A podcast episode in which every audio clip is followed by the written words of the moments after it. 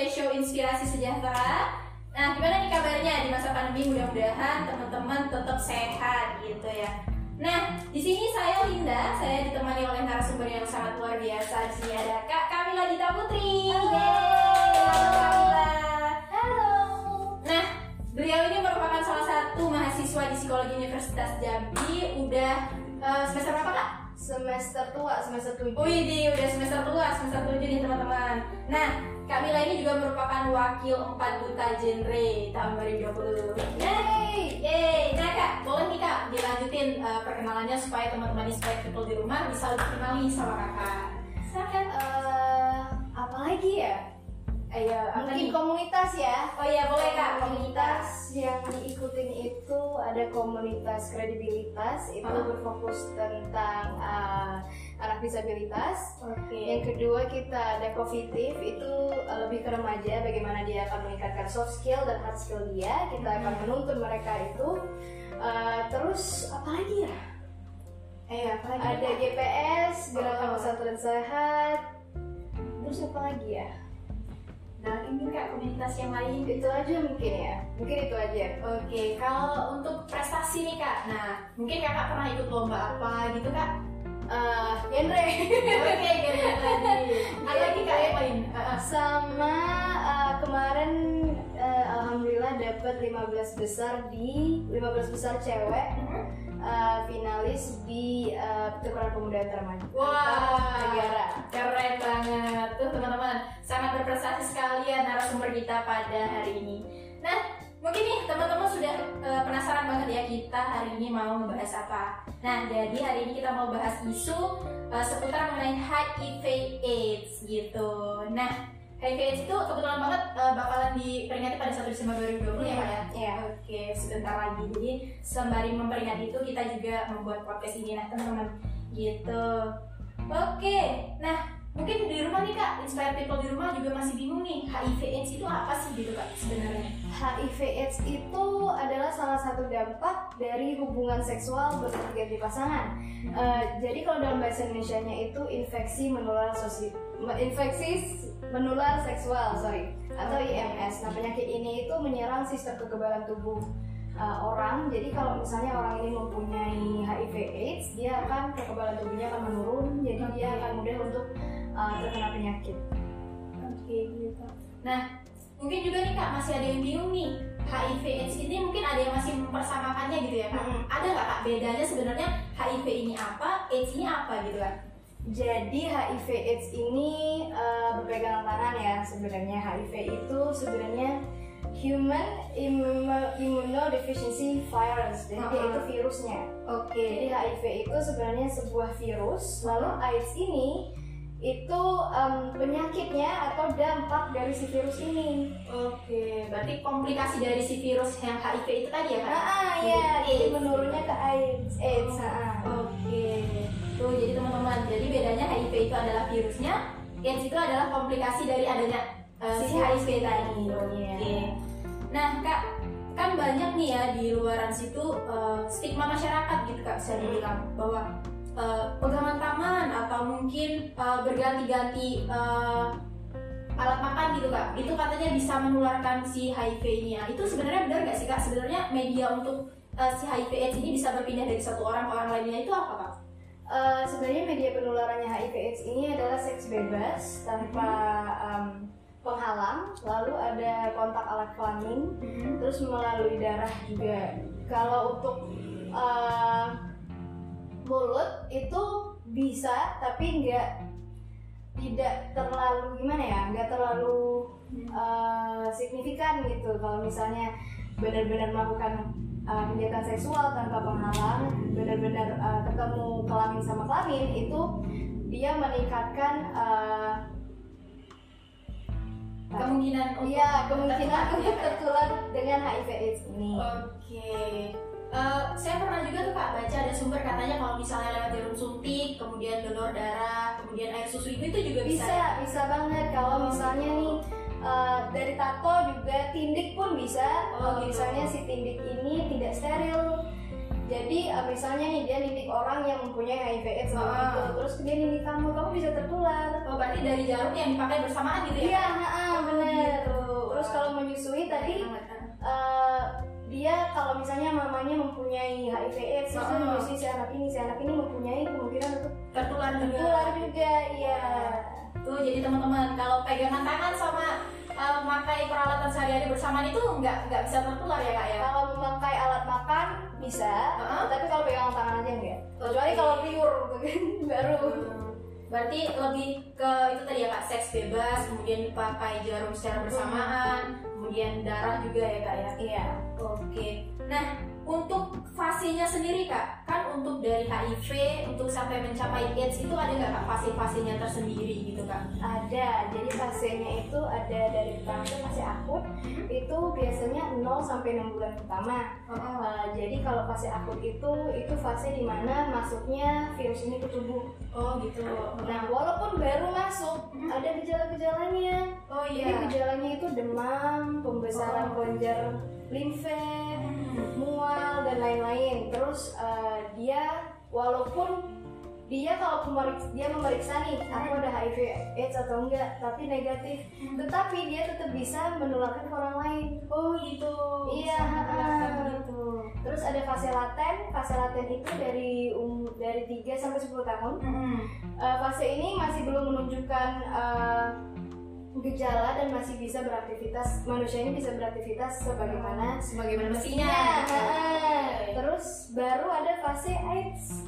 Oh, fase AIDS ini uh, di mana dia penurunan kekebalan tubuh tadi. Hmm. terus dia bisa um, rentan kepada penyakit-penyakit seperti pneumonia dan segala macamnya.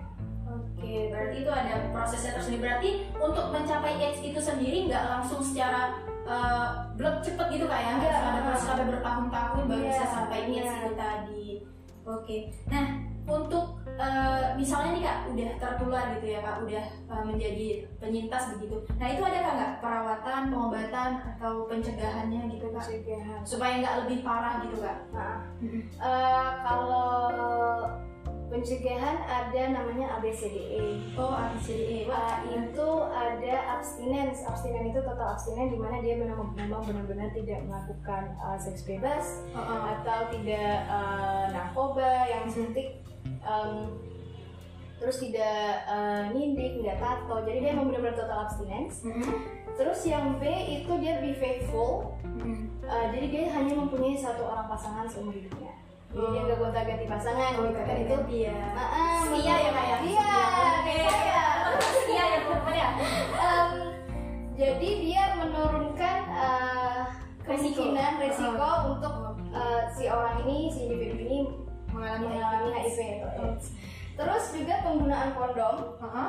atau penggunaan alat kontra- kontrasepsi yang lainnya Heeh. uh, dipergunakan saat melakukan uh, seks Heeh. itu bisa uh, menurunkan uh, kemungkinan dia akan mendapatkan si HIV AIDS ini. Oh. Jadi banyak banyak banget tuh ya teman-teman di luar sana, terutama yang masih uh, remaja ya, yang uh, yang udah tahu apa sih seks itu, walaupun banyak orang-orang ngomong, ih nggak mungkin deh dia tahu, Iya. ih nggak mungkin, tapi kita juga udah uh, mengedukasi secara dini kan ya seks Iya. apa. Nah kalau misalnya kita ditutupin gitu dari awal, Hmm. mereka akan cenderung mencoba-coba kan. Oke, mencoba-coba yang belum Nah, tahu tadi. iya. Nah, karena dia mereka karena mereka nggak tahu, jadi mereka keseringan tuh nggak pakai kondom. Kenapa? Karena ada em, eh, ada teman aku dulu terus pacarannya itu nggak pakai kondom dia melakukan ke Seks bebas. seks bebas Heeh. tapi nggak pakai kondom. Alasannya eh, eh, kondomnya kekecilan lah nggak enak lah. Kan kondom itu cuma untuk supaya nggak hamil aja. Padahal kan bisa untuk eh, menurunkan penyakit itu tadi. menurun iya menurunkan resiko terkena penyakit penyakit seperti ini. jadi bukan untuk nggak buat anak doang gitu kan terus D itu em, drugs Eh, jadi tidak memakai drugs terutama yang eh, yang jarum suntik Oh gitu, ya. Nah, Yang suntik tadi kayak iya, salah satu ah, media benar, menular gitu ya. Ya. Terus ada equipment itu tadi uh, tidak menggunakan secara bergilir secara bersamaan jarum suntik tadi, alat cukur atau pisau. Oke, Hal-hal berarti seperti ya. itu. Banyak banget tadi ada A B C D E gitu Iya, ya, ada iya. yang supaya uh, melakukan pencegahan supaya tidak tertular itu tadi Mm-mm. gitu. Nah, uh, ini tadi kak menyambung tadi kak ada bilang bahwa uh, anak sekarang itu banyak banget yang melakukan seks bebas gitu. Uh, mungkin boleh nih kak kasih sedikit edukasi nih buat teman-teman yang masih remaja supaya nggak terjerumus nih ke dalam hal-hal seks bebas yang nantinya bisa berisiko uh, terkena dari HIV/AIDS itu tadi gitu kak. Iya. Um, Oke, secara kita tahu ya di Indonesia ini hal seperti itu masih tabu banget ya, Iya, benar. masih jarang banget diomongin.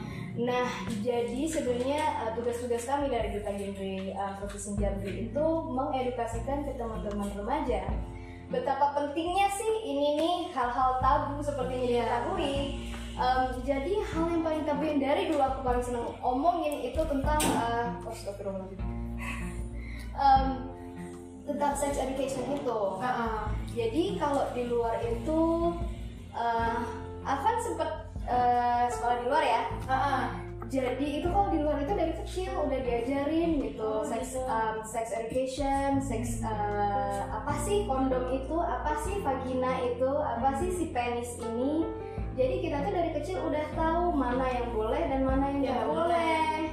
Soalnya kan di, di, di Indonesia juga ya kasusnya kasus pedofilia banyak, masih banyak banget ya banyak kasus uh, pemerkosaan Iya. masih banyak, pelecehan seksual masih banyak. Kita aja kalau misalnya nih cewek jalan uh, di tengah kerumunan cowok pasti disuit-suitin. Iya benar sering banget tuh kayak Nah, kejadian kayak gitu ya. benar Jadi itu kan sebenarnya sudah masuk ke pelecehan seksual ya. secara verbal gitu ya Iya, harassment gitu, seksual harassment. Jadi em, hal seperti itu tuh masih banyak banget dilihat dengan orang tuh secara oh itu normal kok, oh gitu nggak apa-apa kalau di sini. Tapi sebenarnya kan kita nggak enak juga ya ya. benar yang dapat perlakuan itu juga nggak Heeh, enak ya ya benar bener. Jadi stig- stigma apa sih? Hal-hal seperti itu harusnya di minimalisir lah diminimalisir. Kita nggak bisa juga untuk ngekatnya iya ya. benar-benar diminimalisir lah ya minimalisir gitu ya. Jadi sex education itu bukan cuma ngajarin eh anak-anak cara seks itu begini loh Oke. posisinya begini loh. Nggak gitu. Oke nggak gitu ya kak Ah, Ah, benar jadi tuh em, alat kontrasepsi itu apa Hmm. penis itu seperti apa vagina itu seperti apa apa sih yang boleh dan nggak boleh dilakuin sama orang tua kita terus dan segala macamnya. Berarti itu sih. berarti lebih ke edukasi sejak dini gitu ya? Iya benar karena memang uh, masih cukup tabu sih hal-hal seperti ini tuh dilakukan di masyarakat Indonesia gitu kan Mm-mm. bisa dibilang. Nah kalau misalnya nih kak, uh, kita kan nggak tahu ya, mungkin teman-teman di luar sana tuh ada uh, yang udah uh, go publik lah gitu bahwa beliau ini merupakan uh, Oda gitu kan. Nah bagaimana sih kak cara masyarakat ini sebenarnya yang baiknya menyikapi dari uh, teman-teman penyintas ini gitu kak? Maksudnya banyak ya terjadi diskriminasi dan lain-lain. Nah sebenarnya kita nih kak gimana sih mena- menanggapi atau uh, menyikapi dengan adanya teman-teman Oda di sekitar kita gitu kak? Em, jujur ya, aku eh, kenal dua orang yang memiliki em, HIV/AIDS. Oke. Dua orang Oda. Uh-huh. Se- Satunya itu aku anggap seperti mama kedua aku. Oh gitu. Eh, yang kedua itu dekat tapi nggak terlalu dekat. Tapi Hmm. eh, beliau sudah eh, sayangnya sudah meninggal Oh iya. pada tahun kemarin gara-gara itu tadi Gara-gara penyakit ini gitu Iya. ya ya? karena kan kekebalan tubuhnya turun ya Hmm. jadi kalau misalnya sakit sedikit itu mudah banget untuk Oh, mudah banget sakit ngedropnya gitu iya ya mudah banget ke dropnya kalau em, aku dengan aku sebut inisialnya aja ya Oke boleh boleh inisial aja. Eh, KM ini Ah. dia itu aku anggap sebagai mama kedua. Kenapa? Karena dia benar-benar care sama aku dan nggak kayak orang terkena penyakit gitu. Padahal kan orang banyak stigma ya ih kamu jangan deket-deket sama orang em, Oda itu. Ah, dia penyakitan lah nanti kamu kena kamu Ah. deket-deket aja kena itu sebenarnya enggak jadi kita em, harus merangkul mereka menganggap mereka seperti orang biasa karena mereka ya like-nya orang biasa Iya, kan. Em, jadi kita harus merangkul mereka kita berteman dengan mereka kita mendengarkan mereka ya sebagaimana aku dengan kamu deh Iya. gitu kan kita tetap temenan kita Ah. tetap ngobrol Iya.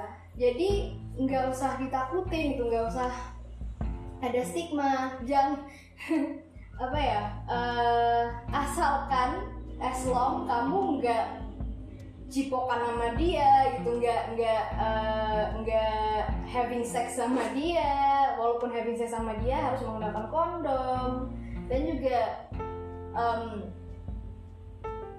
dan juga jangan eh, apa namanya menggunakan cutlery Hmm. yang sama dengan dia jarum suntik tadi bersamaan tadi, gitu. ha-ha.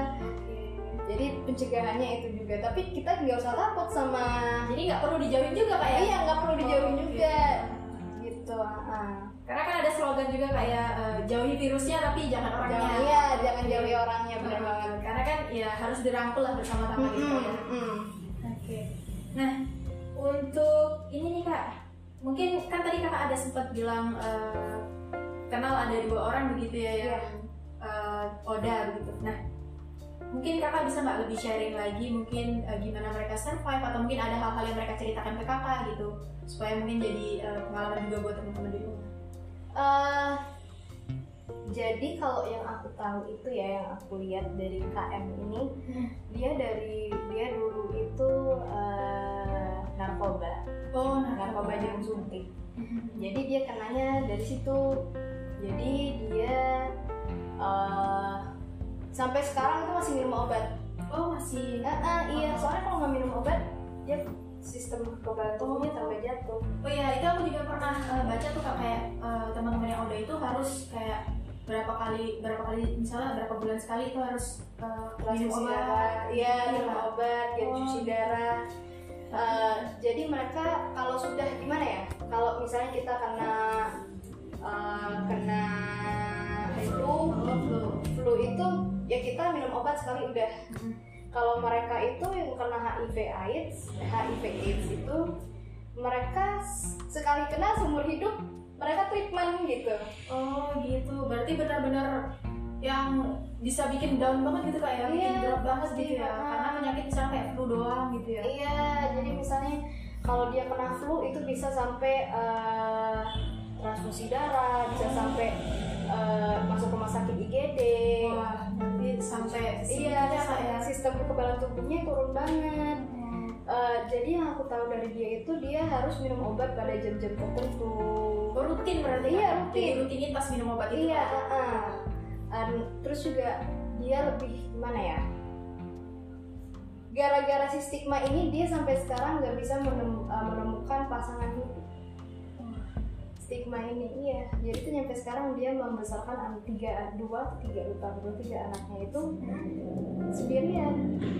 Kasihan ya. Iya banget kak, Cuma sampai karena dia karena stigma masyarakat ya kak ya. Hmm, mana dia HIV AIDS juga kan jadi gimana kalau misalnya nauzubillah min zalik ya apa apa ada hal yang terjadi dan itu anaknya mau gimana Iya benar. cuman gara-gara si stigma ini kan sampai sekarang dia masih sering curhat sama aku itu emang susah Susah banget susah ya. banget gitu nyari nyari orang nyari Yang menerima gitu. iya nyari orang yang mau menerima dia dan dia juga nggak mau menutupin gitu kan Berarti emang nggak di jadi maksudnya ke publik aja gitu kayak. iya ha-ha. Masyarakat tahu bahwa beliau ini uh, Iya. udah gitu. Udah dia malah kalau udah nih kira-kira eh, udah akan cocok nih sama si cowoknya dia ngomong eh aku udah loh Terus mundur. mundur Iya, gitu.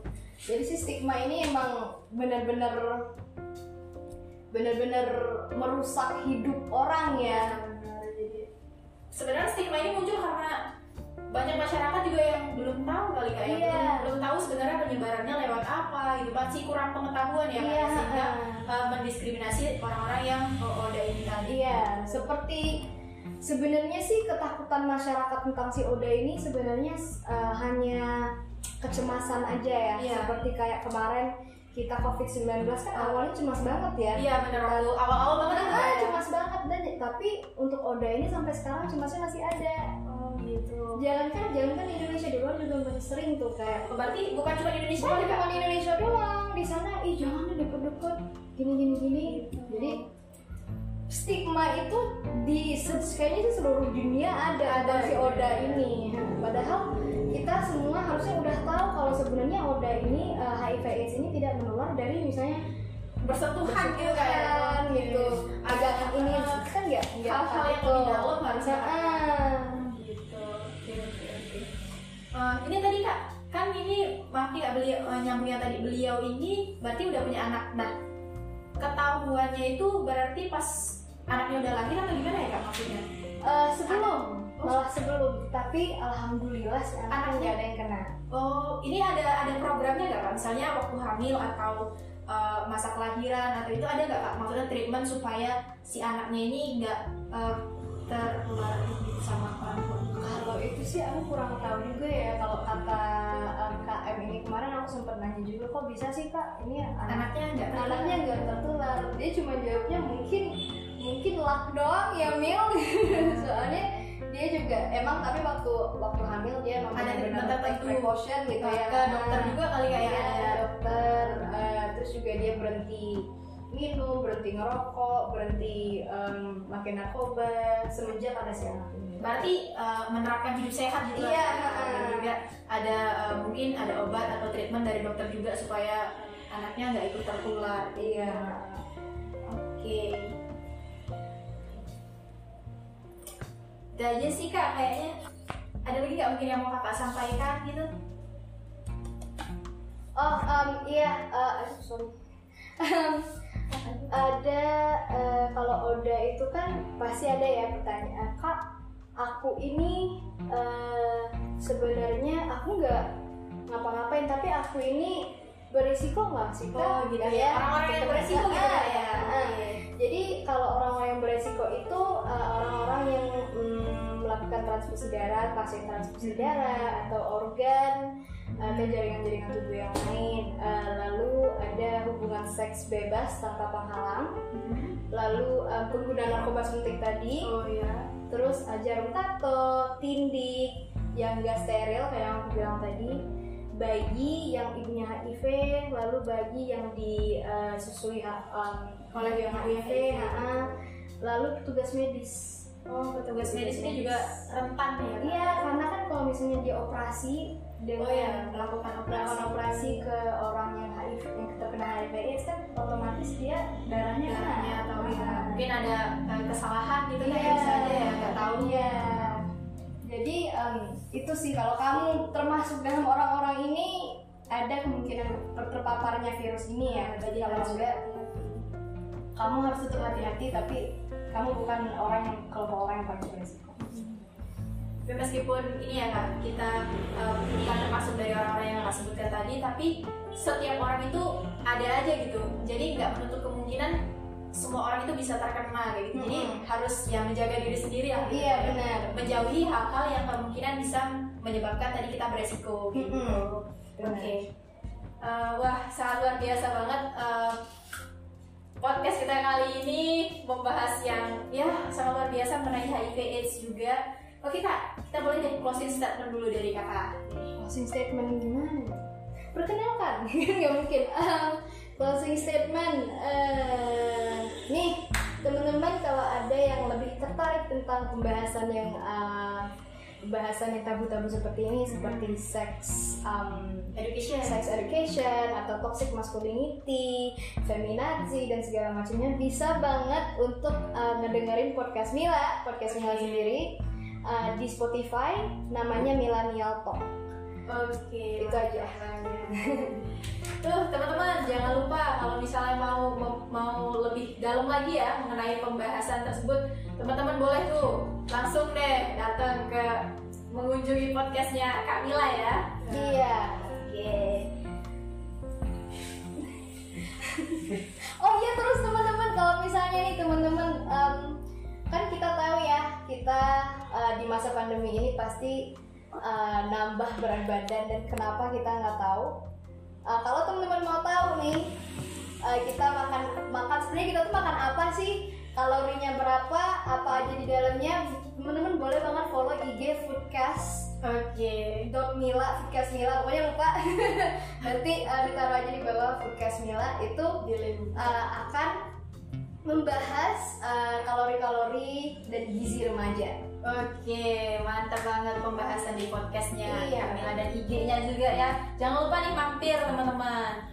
Oke itu tadi pembahasan kita mengenai dengan HIV AIDS gitu. Nah banyak banget yang udah kita ulik tadi juga pengalaman-pengalaman yang udah uh, dialami oleh Kak Bila bertemu dengan teman-temannya Oda kayak gitu. Jadi mudah-mudahan kita di masa pandemi ini selalu sehat dan Amin. uh, uh, benar. Karena kita juga harus menjaga kesehatan sendiri. Kalau Iya, bukan kita siapa lagi yang menjaga diri kita sendiri gitu kan ya.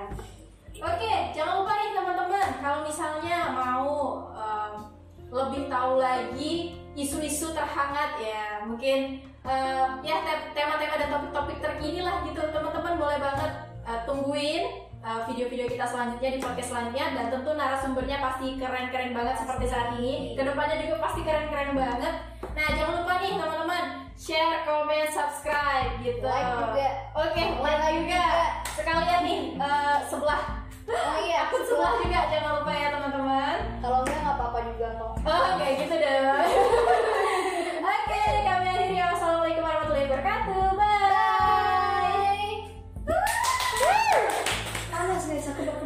Iya. Banyak kat nih. Semangat dong ya. Maaf ya bang ya. Sepeda nama canggungnya. Iya. Aku kelihatan nggak baca ini. kelihatan nggak bang? Bang? Kelihatan nggak kami tadi baca ini? Kelihatan sih. Kata itu lirikan. Lirik Tapi kan karena mungkin- mata. Oh.